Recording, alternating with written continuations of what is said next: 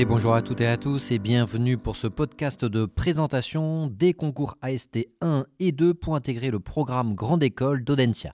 Je suis Arnaud Sévigné, je suis accompagné aujourd'hui de mon acolyte Joachim Pinto. Bonjour à tous. Et nous sommes aujourd'hui sur le campus d'Audencia à Nantes avec Claude Lombard, la directrice des études et des admissions. Bonjour à tous. Alors Claude, on va parler ensemble durant une vingtaine de minutes, on va partager un certain nombre d'informations pour les candidats qui nous écoutent, donc n'hésitez pas à prendre note, que vous soyez à Bac plus 2, à Bac plus 3 ou à Bac plus 4, il y a vraiment deux concours d'admission AST1 et AST2.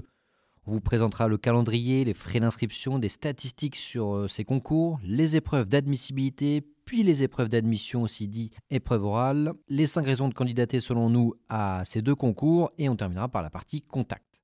Commençons dès à présent par la partie calendrier. C'est exactement le même calendrier que ce soit concours AST 1 ou concours AST 2. Alors ce calendrier, euh, bah, de fait, la plateforme est ouverte, hein, donc tout candidat peut dès à présent déposer son dossier de candidature sur candidat.audencia.com. Cette plateforme, elle est ouverte jusqu'au 24 avril 2023. Euh, de façon à ce que les candidats puissent déposer les pièces exigées et se déclarer donc candidat à Audencia. À l'issue euh, de l'examen des dossiers de candidature, euh, nous aurons un jury d'admissibilité qui se tiendra le 10 mai 2023 et qui euh, donc permettra le lancement des épreuves orales alors qui auront lieu les 15, 16, 22 et 23 mai pour les AST 1 et qui auront lieu à partir du 22 mai jusqu'au 3 juin pour les AST 2. Les résultats d'admission seront communiqués le 15 juin à ces deux profils de candidats. Donc seule petite différence, la date des épreuves orales. Exact. Et sinon, pour le reste, tout est pareil.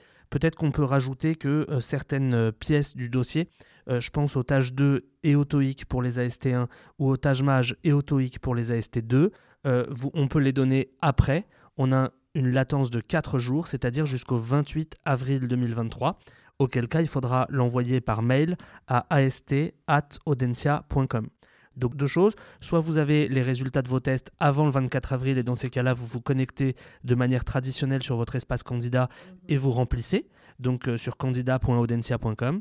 Si jamais vous obtenez un des deux scores, le TOEIC et ou le TAGE et ou le TAGE 2 après le 24 avril, vous avez jusqu'au 28 avril pour l'envoyer par mail bien proprement avec votre nom, votre prénom et le test en question. Juste Claude, est-ce qu'on peut faire un petit point sur ce nouveau concours AST1 avec les conditions d'éligibilité, à savoir quels sont les candidats qui peuvent candidater à ce concours AST1 alors, les candidats à ce concours AST1 sont des étudiants qui ont euh, donc un bac plus 2 qui ont donc euh, couvert deux années d'études post-bac euh, dans le cadre de profils de formation qui peuvent être des prépas scientifiques, des prépas D1, D2, qui peuvent être évidemment les deux premières années d'une licence universitaire dans tous les domaines sur lesquels un étudiant peut aller à l'université.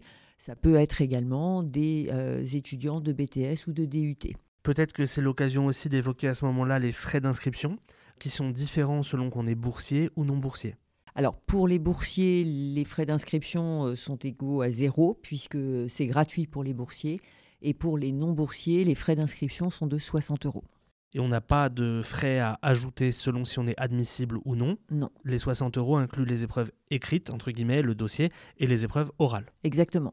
Parfait. Donc, on a bien récapitulé, on insiste vraiment sur le fait que la nouveauté de cette année, c'est qu'il y a désormais un concours AST1 à Audencia. Donc on répète bien, l'information est vérifiée, validée. Les Bac plus 2 peuvent désormais candidater en AST1. La différence, c'est que vous entrez dans ces cas-là en L3. Jusque-là, traditionnellement, on pouvait candidater à Audencia seulement en AST2 et donc on rentrait en Master 1. Exactement. Passons à présent à la partie suivante, à savoir les statistiques. Euh, Madame Lombard, est-ce que vous pouvez nous donner euh, une indication concernant le nombre de candidats pour le concours AST2 c'est ça, oui, parce que vous, imaginez bien qu'il n'y a pas d'historique sur la ST1. Euh, sur la ST2, pour le concours 2022, nous avons reçu 2050 dossiers de candidature. sur ces 2050 candidats, 1400 euh, ont été déclarés admissibles. Donc 70%. À peu près. Et nous avons donc à l'issue des oraux euh, déclaré euh, environ 1000 étudiants admis pour 380 places pour les étudiants français. Ok, donc en d'autres termes, le rang du dernier admis à Audencia est aux alentours du millième. Oui, c'est ça. Et une autre manière de présenter les choses, c'est aussi de dire que vous recevez beaucoup d'étudiants à l'oral. On va voir que c'est un oral assez complet que vous proposez avec euh, notamment euh, une épreuve au début de l'entretien de motivation. Mais tout ça pour dire que n'hésitez pas à candidater, ne vous censurez pas que ce soit en AST1 ou en AST2 parce que Audencia est une école qui accueille beaucoup d'étudiants pour l'oral, pour laisser une chance aux étudiants de défendre leur profil. Et Mhm. derrière, évidemment, il y a un coup près qui tombe, mais après l'oral. Donc ne vous censurez pas sur la simple base du dossier et des épreuves d'admissibilité, puisque euh, on vient de le voir grâce aux chiffres, il y a une grosse part des étudiants qui sera déclarée admissible et donc qui pourra tenter sa chance lors des oraux. Et le dossier en lui-même, dans l'analyse du dossier de candidature, euh, il est composé de trois grandes parties. Euh, le dossier en tant que tel déposé par le candidat, donc inévitablement le relevé de ses résultats depuis le baccalauréat, accompagné de son CV et de sa lettre de motivation. Et la lettre de motivation a toute son importance dans ce dossier, donc on ne peut qu'inviter les candidats à la travailler tout particulièrement. Associé à ce dossier, il y a le résultat au tâche 2 pour les AST1 accompagnés du TOEIC, au tâche MAGE pour les AST2 accompagnés également du TOEIC. Donc c'est la globalité de ces trois parties qui est analysée pour déclarer un candidat admissible ou non. Donc vous nous faites la transition parfaite avec la partie euh, suivante, épreuve d'admissibilité. Donc vous venez de rappeler les, les éléments qui étaient euh, nécessaires euh, à, la- à la constitution euh, globale du dossier. On, on peut rappeler aux étudiants qui nous écoutent que c'est un petit peu un principe de vase communicant. Des bonnes expériences professionnelles, par exemple, peuvent venir compenser des notes euh, du, du supérieur qui sont un petit peu plus décevantes. Un bon TOEIC, un bon MAGE ou un bon TOEIC, un bon tâche 2 peuvent compenser un manque d'expérience, etc. Donc l'idée, c'est de pas se censurer et de pas euh, auto-analyser son dossier, j'ai envie de dire, laisser le jury faire son travail et surtout, vous avez l'opportunité, et nous avec Arnaud, on dit toujours que c'est une opportunité de la lettre de motivation Tout et donc fait. ne le voyez pas comme une contrainte, voyez-le au contraire comme l'opportunité pour vous de défendre votre candidature, d'expliquer éventuellement un parcours un petit peu moins linéaire que, que vos camarades et d'expliquer votre projet professionnel et en quoi Audencia pourrait vous aider à le réaliser. Donc la lettre de motivation, prenez le temps de la personnaliser, écoutez un maximum de contenu, notamment euh, les vidéos qu'on va tourner aujourd'hui même avec vous et avec Monsieur Arnaud, le directeur des programmes, pour avoir un maximum d'éléments pour mettre en avant l'adéquation entre Audencia et votre profil. Donc si on fait un rapide récapitulatif, vous avez une épreuve de dossier avec CV, lettre de motivation, note du baccalauréat et note des études supérieures et une lettre de recommandation optionnelle. Ensuite, un test de logique. Pour les concours ST1, c'est le tâche 2. Pour les concours ST2, c'est le tâche MAGE ou le GMAT. Et enfin, un test euh, d'anglais. euh, recommandé le TOEIC, mais vous pouvez, euh, si jamais vous avez un score, transférer un TOEFL IBT ou un IELTS. Juste euh, petit point supplémentaire pour le concours ST2, il y a ce qu'on appelle une VAE. Tout à fait. De quoi s'agit-il? Alors il s'agit pour le candidat de pouvoir, au travers ce dossier, valoriser des activités extrascolaires qu'il aura pu mener à bien en parallèle de ses études. On entend par là des activités personnelles, évidemment pas des activités obligatoires dans le parcours qu'il a suivi, hein, mais bien une implication personnelle sur... euh, la vie associative, euh, sur euh, des activités personnelles, euh, sportives, euh, scoutisme, euh, artistique, euh, humanitaire, euh, euh, toute forme en tout cas euh, d'implication qui mérite d'être soulignée dans le cadre de son dossier de candidature et qui peut euh, permettre évidemment euh, de rapporter des points dans l'analyse du dossier. Concrètement, c'est un PDF que l'on doit fournir sur son espace candidat? C'est ça, exactement. Donc, euh, des petits conseils concernant cette partie-là.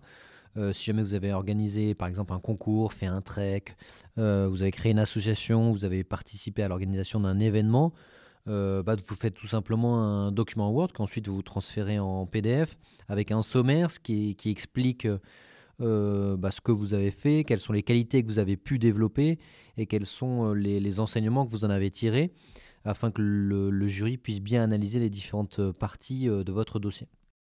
La VAE ne peut apporter que des points positifs. Tout à fait, la VAE n'apporte que des points positifs, euh, va jusqu'à 24 points et compte pour l'admissibilité. D'accord. Et pour donner une idée aux candidats qui nous écoutent, est-ce qu'il y a une grosse part des candidats qui envoient une VAE ou pas beaucoup? Un quart des candidats l'année dernière a envoyé un dossier de. VAE. D'accord, très clair. Par rapport au score de tâche 2 et de tâche MAGE, est-ce qu'il est récupéré par Audencia auprès de la FNEJ automatiquement? Oui, quand on ne l'a pas de la part du candidat, on sollicite la FNEJ pour récupérer ce score. Donc on récapitule euh, sur cette partie-là. Il n'y a pas de minimum de scores qui sont demandés. Ne vous censurez pas.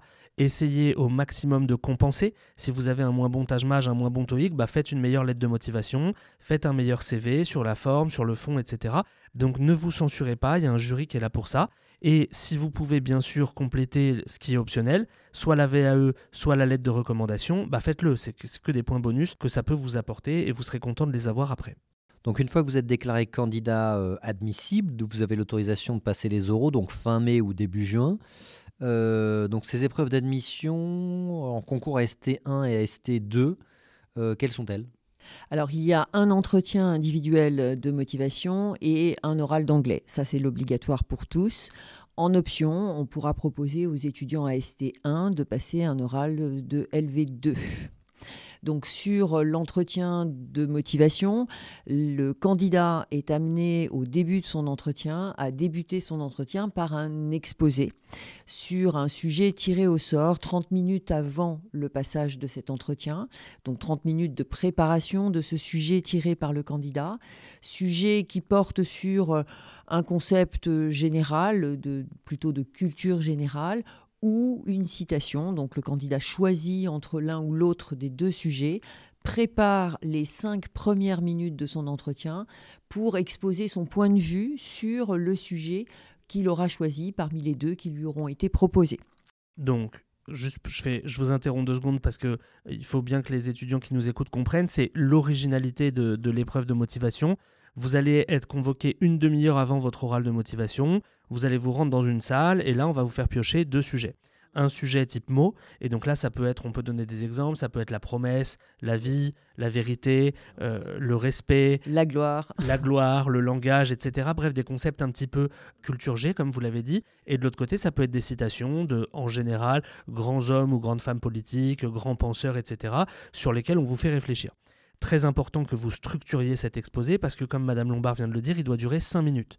5 minutes, c'est pas 4 et 5 minutes, c'est pas 6. Donc, on va dire qu'à 15 secondes près, il faut respecter le timing. Donc, concrètement, sur la forme, n'hésitez pas à apporter une montre ou quelque chose qui peut vous servir à, gérer le chrono et essayez de décomposer votre oral avec une introduction. Mm-hmm. Une, un développement qui peut être en une ou euh, en deux ou en trois parties, et ensuite une conclusion. Une fois que vous avez votre corps comme ça, vous pouvez facilement gérer le timing en disant que par exemple 45 secondes d'intro, 45 secondes de conclusion, une minute par partie. Donc sur la forme, il faut vraiment organiser. Sur le fond, est-ce que Madame Lombard, on peut mobiliser des exemples de tous les domaines? Alors oui, c'est même fortement recommandé que d'appuyer son argumentation par le biais d'exemples. Ces exemples, par contre, ne seront pas personnels. Hein. L'exposé n'a pas vocation à permettre au candidat de se présenter. L'exposé a plutôt vocation à permettre au candidat d'utiliser l'ensemble de ses connaissances au profit des arguments qu'il souhaite pouvoir développer sur le sujet. Et le candidat peut tout à fait, sur un sujet, euh, prendre position, euh, développer une argumentation sur sa prise de position sur le sujet, ce qui peut être un bon moyen de préparer les 5 à 10 minutes de questions qui vont suivre, qui euh, inévitablement pourraient permettre au jury soit de confirmer la position du candidat, d'approfondir un peu son sujet, soit au contraire de prendre une position inverse pour valider les argumentations du candidat sur le sujet concerné. Donc le début de l'entretien de motivation peut être le jury qui rebondit sur cette euh, exactement. ça. Ça peut aller jusqu'à combien? Jusqu'à 5 minutes et après on passe à l'entretien Exactement. Et après on passe les 20 autres minutes de l'entretien sur euh, le candidat, sur euh, sa motivation, sur tout ce qu'il aura pu être amené à faire qui justifie pleinement de sa candidature à entrer à Audentia. Et là on reprend un entretien traditionnel, classique avec les questions habituelles. Et quel type de questions on peut avoir durant cet entretien de motivation? On est interrogé surtout, euh, on est surtout interrogé sur euh, ce que l'on a fait, sur ce que l'on souhaite euh, pouvoir apprendre et, intégrer en entrant à Audentia. sur le projet professionnel, s'il y en a un, mais il n'est pas obligatoire. On sait que beaucoup de candidats sont encore en interrogation quand ils se présentent à Audentia. On a du temps dans le cadre du programme pour les accompagner dans la définition de ce projet. Ce qui est important par contre, c'est que le candidat ait clairement repéré dans le parcours d'Audentia différents éléments qui l'intéressent et qui, euh, de fait, l'amènent à être euh, candidat au sein de, de Audentia. Les oraux se passent forcément en présentiel? Oui. Sur le campus de Nantes? Alors, en présentiel sur le campus de Nantes, euh, ceci étant pour les AST2, puisque ça nous est arrivé plus souvent sur la ST2, euh, il peut y avoir des étudiants qui euh, effectuent leur dernière année, leur troisième année à l'étranger, ou qui sont en stage à l'étranger dans le cadre de leur parcours. avec des éléments de preuve, on peut envisager le distanciel pour ces étudiants-là. Parfait. Euh, donc, si, on, récapitule après cet entretien, on enchaîne sur un entretien euh, classique et on, est, euh, on fait la même demi-journée, un entretien d'anglais. Exactement. Qu'on soit à ST2 ou qu'on soit à ST1. Est-ce que vous pouvez nous décrire rapidement la forme de l'entretien d'anglais? Alors, il s'agit là d'un entretien de 20 minutes avec une convocation là aussi 20 minutes avant l'heure d'entretien pour euh, euh, permettre à l'étudiant de prendre connaissance d'un extrait d'article de presse qui est généralement un article sur l'actualité, euh, qui sert en fait à faire débuter l'entretien. On va demander au candidat de résumer le point de vue de l'auteur, de pouvoir commenter le contenu de l'extrait d'article qu'il aura eu pendant les 20 minutes de préparation et ce sera le prétexte aux échanges qu'il aura avec le professeur d'anglais. D'accord. Et est-ce que la LV2 optionnelle pour les AST1 fonctionne sur le même modèle? Oui, le même principe. Bon, alors tout ça, vous l'aurez compris, ça nécessite de la préparation. Euh, n'attendez pas le dernier moment pour vous préparer, que ce soit en anglais, que ce soit en LV2 optionnel pour les AST1 et surtout pour l'entretien de motivation. Ceux qui ne l'ont pas encore fait, euh, allez collecter un maximum d'informations sur la chaîne YouTube euh, Monsieur École de Commerce. On a tourné aujourd'hui même des vidéos avec Madame Lombard et avec Monsieur Arnaud pour que justement vous ayez un maximum d'éléments de motivation à mettre en avant pour justifier de l'adéquation entre le parcours que vous souhaitez avoir et ce que peut vous apporter Audencia. J'ai juste une toute dernière question avant qu'on passe à la suite. Est-ce que le jury euh, qui me fait passer mon entretien de motivation a ma lettre de motivation que j'avais donnée pour l'admissibilité? Non, le jury qui vous voit en entretien ne vous connaît pas. Et l'objectif est qu'il ait euh, matière à vous évaluer sans avoir d'a priori sur une lecture préalable de dossier. Donc il n'a pas notre VAE, il n'a pas notre, euh, notre lettre de motivation. Très bien. Passons à la partie contact. Donc, si jamais vous ne trouvez pas une information, que ce soit sur le site internet d'Audencia, que ce soit dans leur euh, PDF, le guide du candidat, ou alors que même que vous avez un petit bug ou une interrogation sur votre espace candidat, vous pouvez écrire à l'adresse mail suivante ast.audencia.com ou alors vous pouvez téléphoner au 02 40 37 34 27. Mais vérifiez bien, normalement, toutes les informations sont soit sur le site d'Audencia, soit dans la vidéo que l'on a tournée avec Claude Lombard concernant le concours AST. Ou alors vous nous contactez bien sûr sur les réseaux sociaux si jamais vous avez des questions, on se fera un plaisir de vous répondre et euh, si vraiment euh, personne n'a la réponse, alors dans ces cas-là vous pourrez solliciter quelqu'un de l'équipe de Madame Lombard. On a identifié avec Arnaud cinq raisons euh, pour vous de, candidater à ces concours AST1 et AST2. La première raison c'est les points forts d'Audencia. On va pas les développer ici, on a tourné une vidéo spécifiquement avec Monsieur Arnaud dessus sur les 7 points forts d'Audencia, les 7 points de différenciation. Donc surtout n'hésitez pas à aller la consulter. Bien sûr, Joachim, quand tu dis Monsieur Arnaud, il s'agit de Nicolas Arnaud, hein, Nicolas Arnaud. le directeur du PGE, hein, pas de moi. Ah oui. La deuxième raison qui fait qu'on vous recommande plus que fortement d'intégrer Audencia dans votre plan de candidature, c'est une préparation identique aux écoles du top 5, un test de logique, un test d'anglais et un dossier. Donc c'est exactement ce qu'on demande dans le top 5. Donc soit vous en faites votre plan A, soit vous en faites votre plan B, mais en tout cas ça doit forcément faire partie de votre euh, plan de candidature. Il y a beaucoup de place, euh, vous l'avez dit tout à l'heure, Madame Arnaud, et surtout vous accueillez des profils diversifiés, c'est la troisième raison. N'hésitez pas à candidater, quelle que soit votre filière d'origine. Il n'y a pas de discrimination entre guillemets à la filière, donc sentez-vous libre de candidater. Quatrième raison, c'est accessible à tous les étudiants. On le rappelle, les frais d'inscription sont 100% gratuits pour les boursiers, quel que soit son échelon. Euh, de boursiers. Hein. Donc de 0 à 7, euh, boursier Crous, euh, vous êtes 100% gratuit, donc tentez votre chance. Et comme l'a dit Joachim, quelle que soit votre filière d'études d'origine, vous avez totalement vos chances d'intégrer Audencia. Vous n'avez absolument pas besoin d'avoir étudié soit l'économie, soit le management, soit la gestion pour intégrer Audencia. la moitié de la promo, voire même peut-être plus, a fait des études dans une autre filière. Et enfin, on a voulu insister aussi sur l'accueil et, le, campus euh, que vous allez pouvoir découvrir puisque vous allez être bien reçu. Et euh, le campus, il est vraiment euh, magnifique. On a tourné d'ailleurs une vidéo sur notre chaîne YouTube pour présenter le campus de Nantes. Et ensuite, on en reparlera dans les points forts. Mais pour ceux qui auront la chance plus tard d'aller sur le campus de Paris, vous verrez que c'est aussi un magnifique campus. Donc l'accueil et le séjour et la vie plus généralement pendant la période des oraux, c'est un élément qui est très important et on sait que vous allez préparer un bel accueil admissible pour les candidats qui auront la chance de venir passer leurs oraux. On a fait le tour pour la partie présentation des concours, admissibilité et admission. Est-ce que vous avez un mot de la fin, Madame Lombard, à adresser aux candidats qui nous écoutent? Bien, le mot de la fin, c'est de surtout apporter en fait toute l'attention aux, dossier de candidature particulièrement à la lettre de motivation pour tous les étudiants qui souhaitent rejoindre Audencia. Et on aura le plaisir de les rencontrer, euh, j'ose imaginer, sur fin mai, début juin, euh, dans le cadre donc des oraux. Je voudrais juste ajouter quelque chose aussi, on n'a pas beaucoup insisté dessus. N'attendez pas la fin de la deadline pour candidater. Euh, préinscrivez-vous, on peut faire son inscription au fil de l'eau. On n'est pas obligé d'avoir tous les documents pour commencer à se préinscrire. Et comme ça, au moins, on est tenu au courant des deadlines, on a des rappels, etc. Et le fait de vous inscrire ou de vous préinscrire, ça va vous donner encore plus de motivation pour votre tâche 2, votre tâche mage et votre TOEIC. Donc, préinscrivez-vous, n'attendez pas la fin, parce que c'est toujours à la fin qu'on se rend compte qu'il manque tel ou tel document. Donc commencez à collecter d'ores et déjà les documents et profitez des périodes creuses pour vous pour faire vos inscriptions. Et croyez en vous. Merci euh, Madame Lombard d'avoir répondu à nos questions. C'était un plaisir pour euh, nous de vous présenter les concours euh, AST1 et AST2 à Audencia. Surtout n'hésitez pas à nous contacter via les réseaux sociaux si jamais vous avez la moindre question. Salut à tous, à bientôt. Salut à tous.